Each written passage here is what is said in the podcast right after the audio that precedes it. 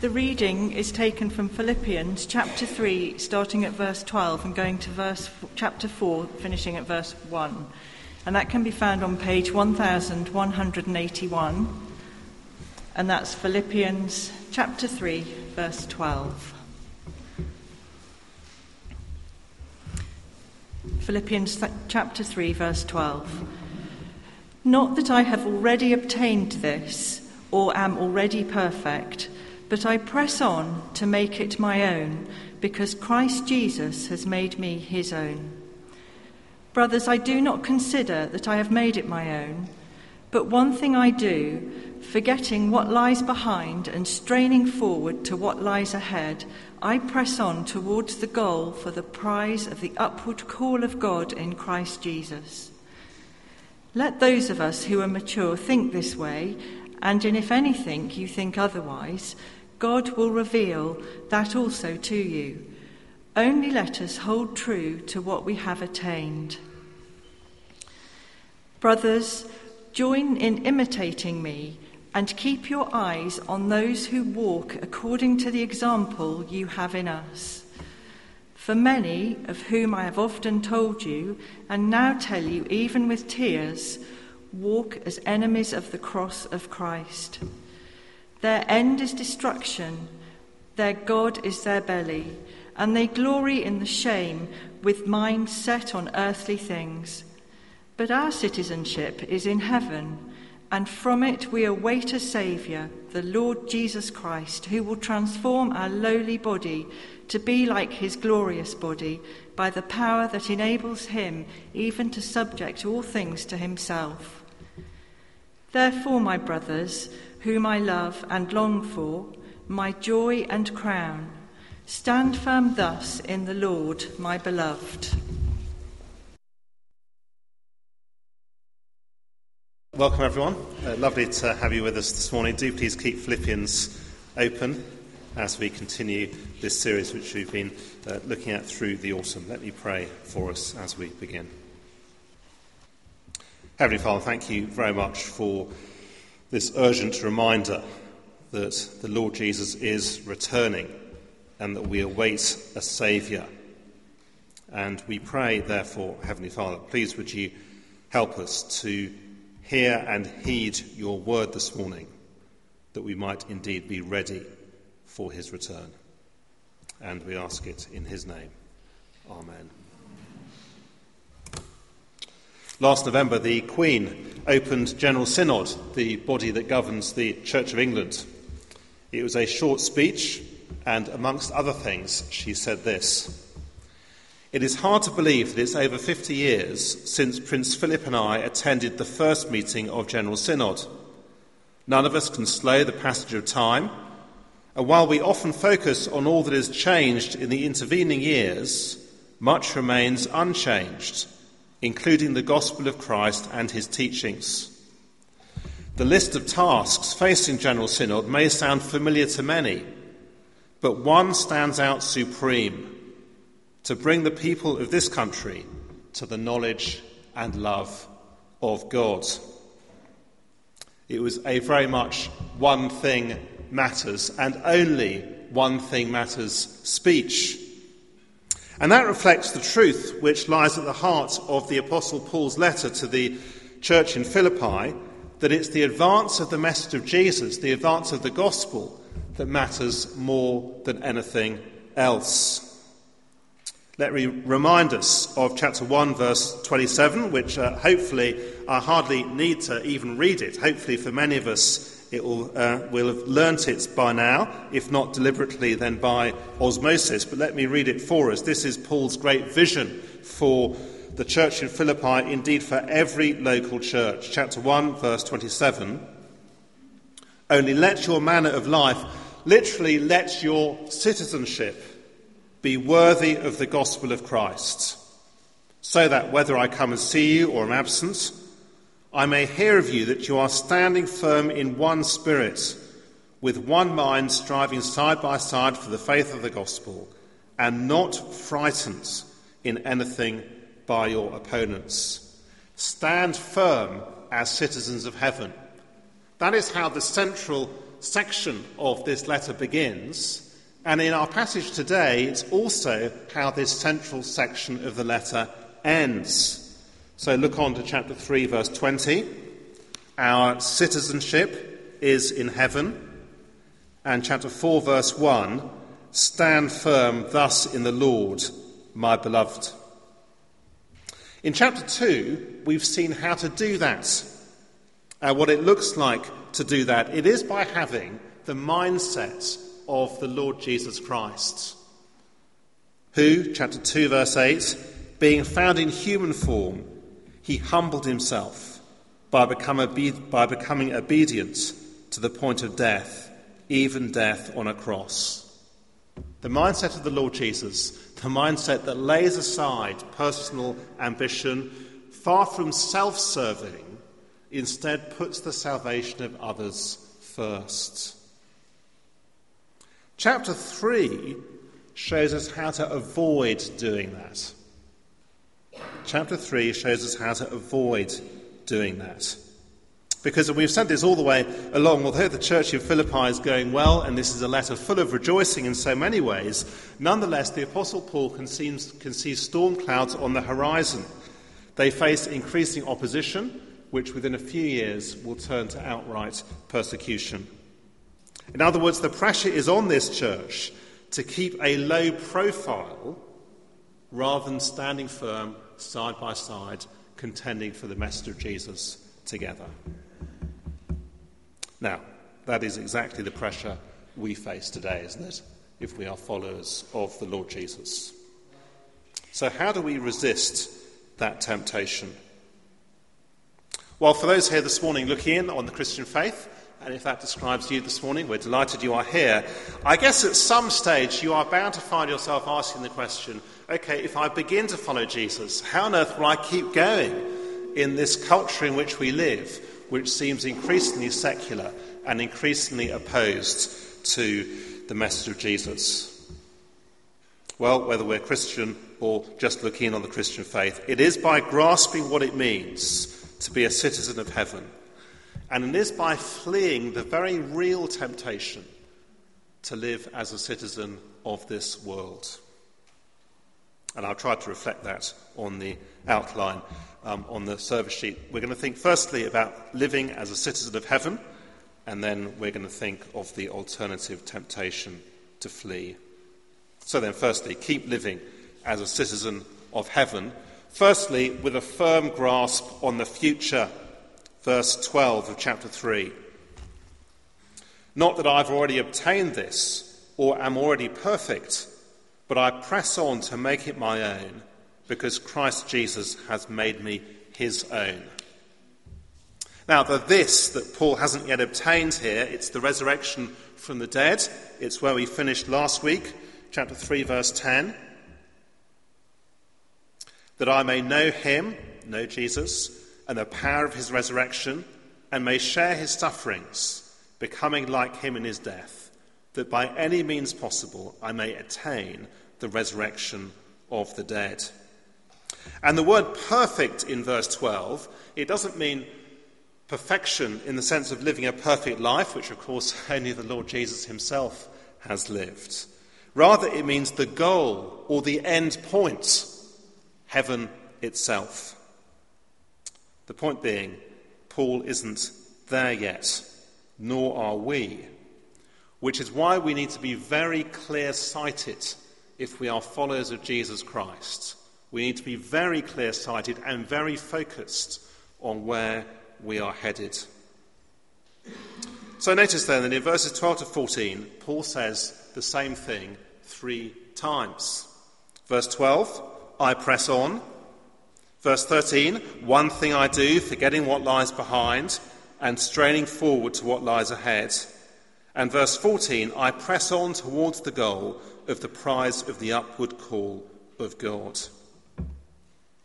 It is the language of the London Marathon, or perhaps more realistically, the Park Run. Focused, that is, on the finishing line, pressing earnestly ahead, straining forward.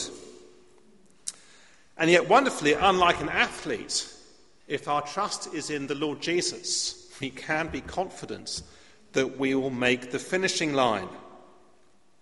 You see, if you've ever done the park run, what is the chat beforehand? Now, I'm hoping to beat my personal best. Or perhaps for some, I'm hoping to win. Perhaps for others, I'm hoping to finish. Perhaps for others, it's I'm hoping to beat James Widows or you know, whoever, whoever it happens to be that you have in your sights. But of course, whether we actually achieve those goals is anyone's guess. You may not get your personal best. You're unlikely to win. You may indeed not finish. Quite the opposite if we belong to the Lord Jesus. Have a look at verse 12. Because you see, he's made us his own. And verse 14, because of the upward call of Christ. In other words, the Christian is someone called heavenwards by none other than the Lord Jesus himself. That is the trajectory, that is the tra- uh, direction of travel of our lives. And therefore, for those who belong to Jesus, there is no doubting our place in his heavenly kingdom. Because it depends not on our own efforts and achievements, but on the Lord Jesus and on his death upon the cross for our sins. It is something to rejoice in, and yet we are not there yet. And so we are to run with our eyes firmly fixed on that finishing line. What do you say? What does that look like? Well, it's just what we've seen throughout the letter over these last few weeks or so. All our energies going into living a life that is shaped by the cross, serving others for their eternal well being and salvation. The Lord Jesus himself, of course, being the supreme example of laying our lives down in, their serv- in the service of others for their salvation and well being. Willing to serve the gospel, like Timothy. Willing to suffer for the gospel, like Epaphroditus. Well, I guess, guess it begs the question how are you running? Are you complacent? Are you just kind of pottering along? Or are you running hard with your eyes firmly fixed on the finishing line? Because make no mistake, you see, this glorious future, and it is a glorious future that is ours in Christ, should affect our present lives day by day. It's investing our lives now in what will matter on that future day.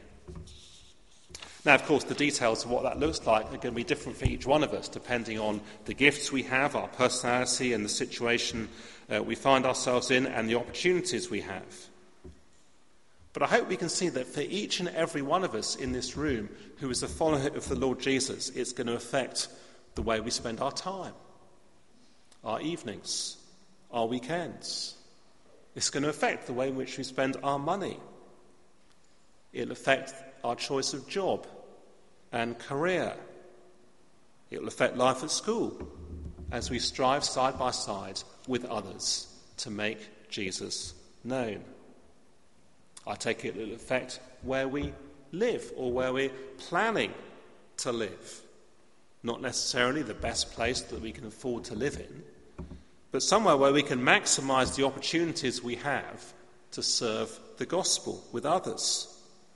I take it will affect our relationships, both the relationships we do pursue as well as those we don't pursue.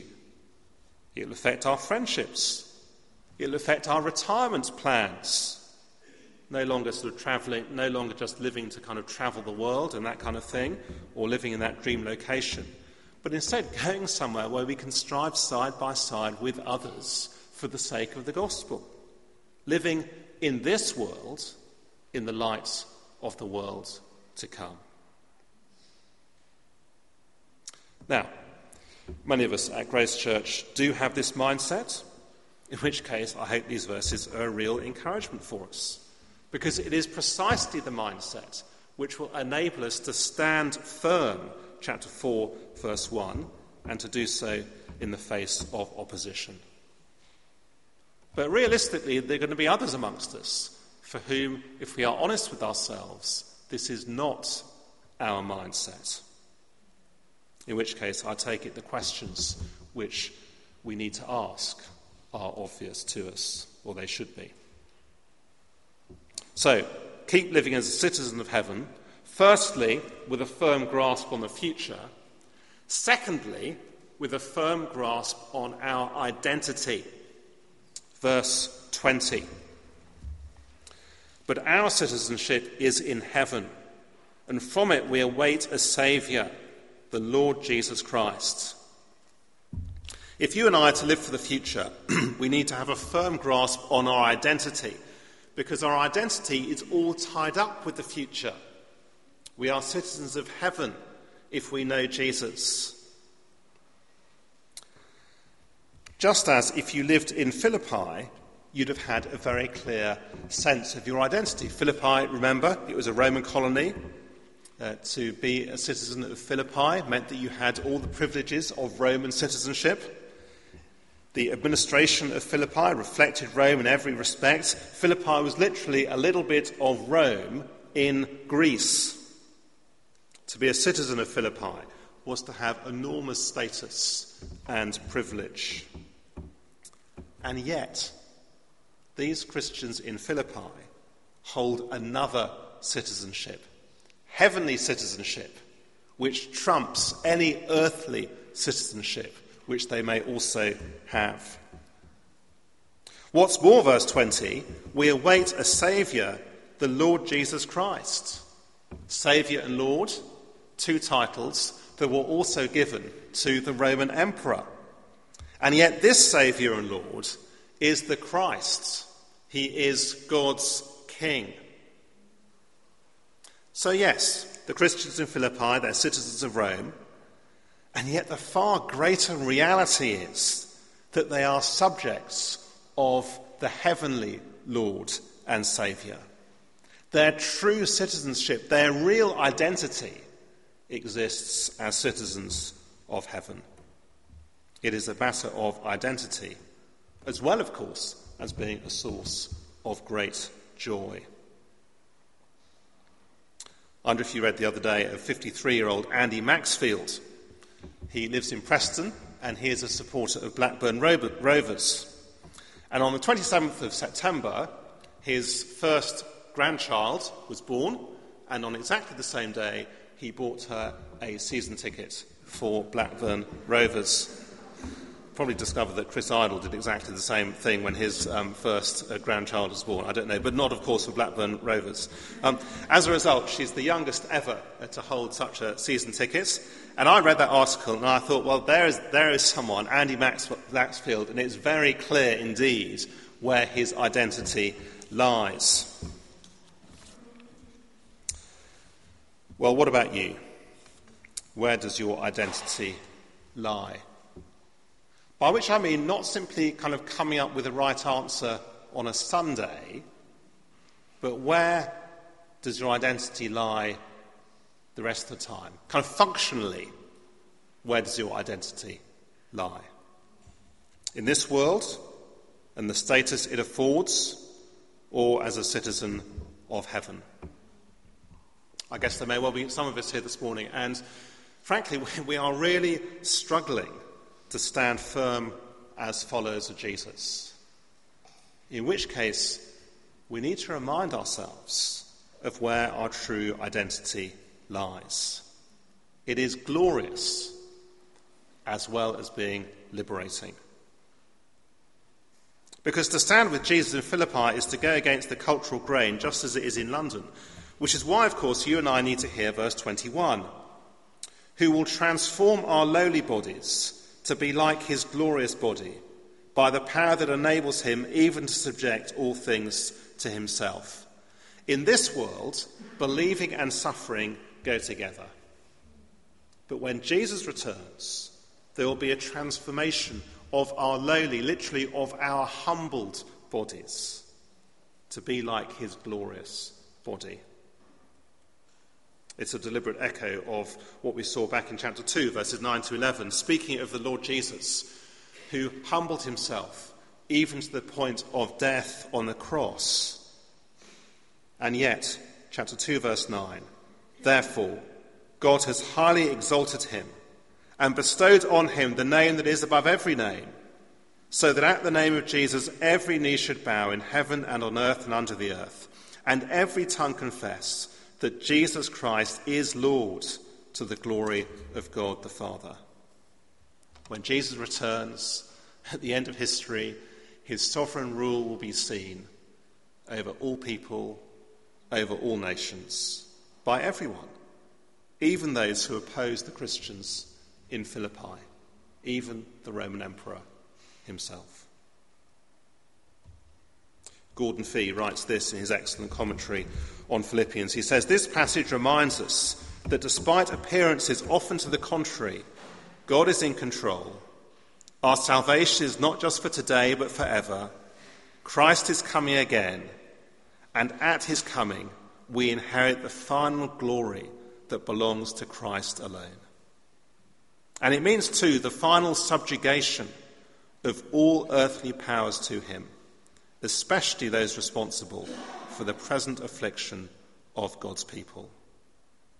What a cause to rejoice in. So, keep living as a citizen of heaven. Secondly, don't live as a citizen of this world. So, the alternatives keep living as a citizen of heaven. The alternative, we're to avoid don't live as a citizen of this world verses 15 to 19. So far, Paul has been talking about the mindset that in verse 15 he calls maturity, being a grown up Christian, and yet there's an alternative. Verses 18 and 19. And the tragedy is that Paul is describing those who, at least once, were part of the Christian community in Philippi. It's why in verse 18 he says this with tears in his eyes. Verse 18 For many of whom I've often told you, and now tell you even with tears, walk as enemies of the cross of Christ. Their end is destruction, their God is their belly, and they glory in their shame, with mind set on earthly things. They've stopped running the race. Instead, they're pursuing an earthly prize rather than a heavenly prize. And very strikingly, Paul says they have become enemies of the cross. Now, that is very strong language, isn't it? So, what does Paul mean? Well, quite simply, they are unwilling to suffer for the gospel. They are unwilling to serve Jesus sacrificially.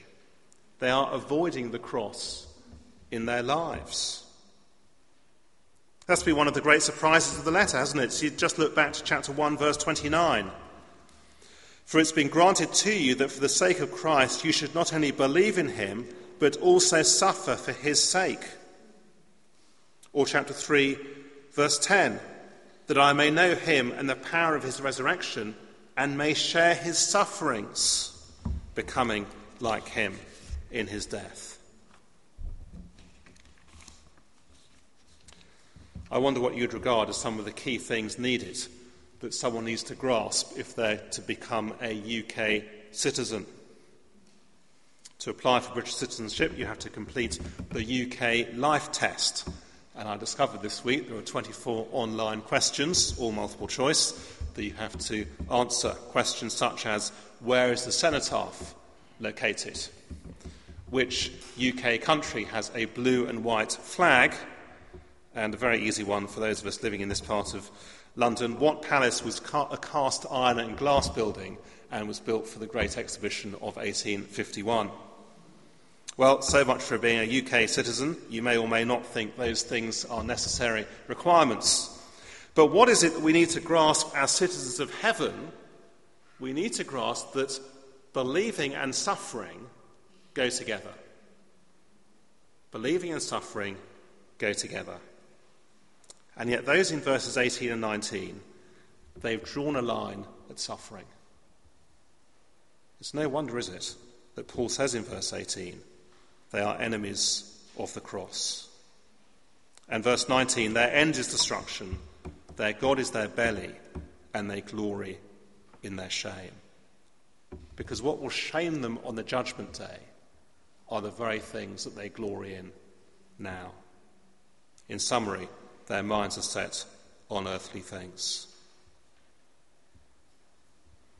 Now, it may well be that in the face of opposition, they've stopped running towards the heavenly prize simply because they are now running after earthly prizes career, lifestyle, popularity, or perhaps just opting for a comfortable existence. Perhaps when they were younger, they'd have said, Yes, I consider everything else rubbish for the sake of knowing Jesus. But now, in the face of an increasingly hostile culture, other things have become more important to them than knowing Jesus. Well, that's a warning to us, isn't it? We live, after all, in a particularly comfortable part of London, and it wouldn't be at all surprising if a number of us were already headed down that road. Or it may be that they've adopted a more socially acceptable form of Christianity. The kind of thing which we looked at last week in chapter 3, verses 1 to 11.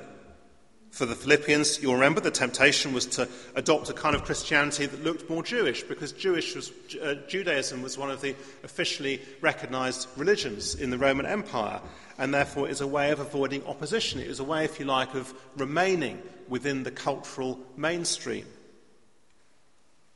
It's sadly what so many churches and denominations are doing in the UK.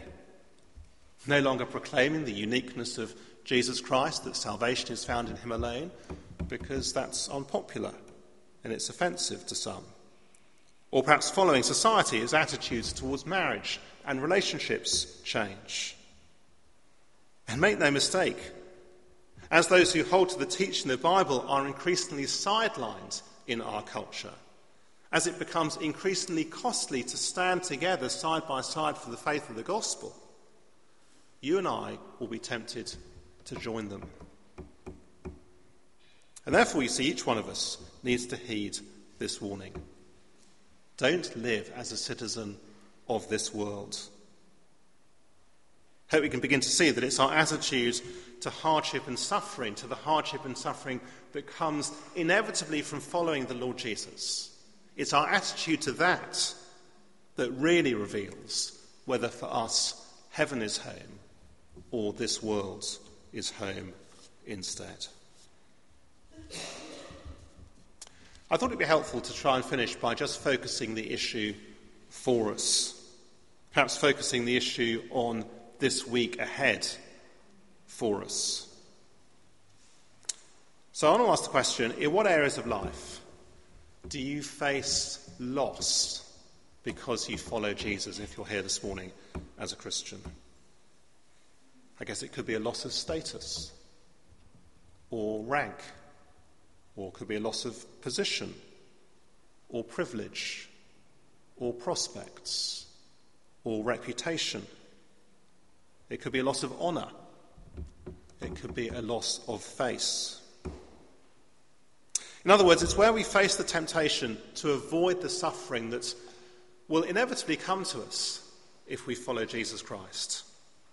Where we're tempted to duck when what the Bible says is controversial, where we're tempted to adopt a, a kind of form of Christianity that is culturally acceptable and doesn't rock the boat, although, of course, that isn't genuine Christianity at all, and where, in, and where we are reluctant to stand with others side by side for the sake of the gospel, whether it's at school or whether it's at work or with a group of friends, or whether indeed it's here together as Grace Church Dulwich. Well, I wonder if that's given you time enough to identify what the issue is in your life. where are the areas where you face loss? So here's then the question Are you willing to lose all those things? Are you willing to lose them? Privilege, reputation, status, face, rank, position, prospects, honour? Are you willing to lose them?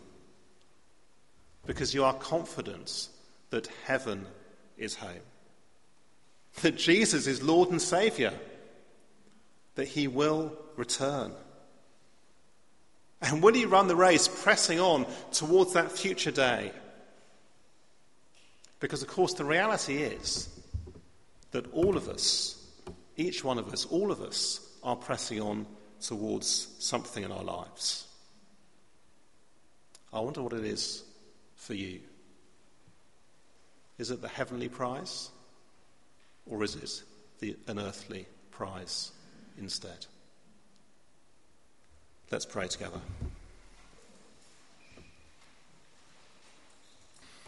Our citizenship is in heaven, and from it we await a Saviour, the Lord Jesus Christ. Heavenly Father, we praise you that Jesus is Lord and that he will be seen to be Lord on that great day when he returns. And we praise you too that he is Saviour for his humbling of himself even to death on a cross. And we pray, Heavenly Father, for your mercy on us, where the world is so very attractive.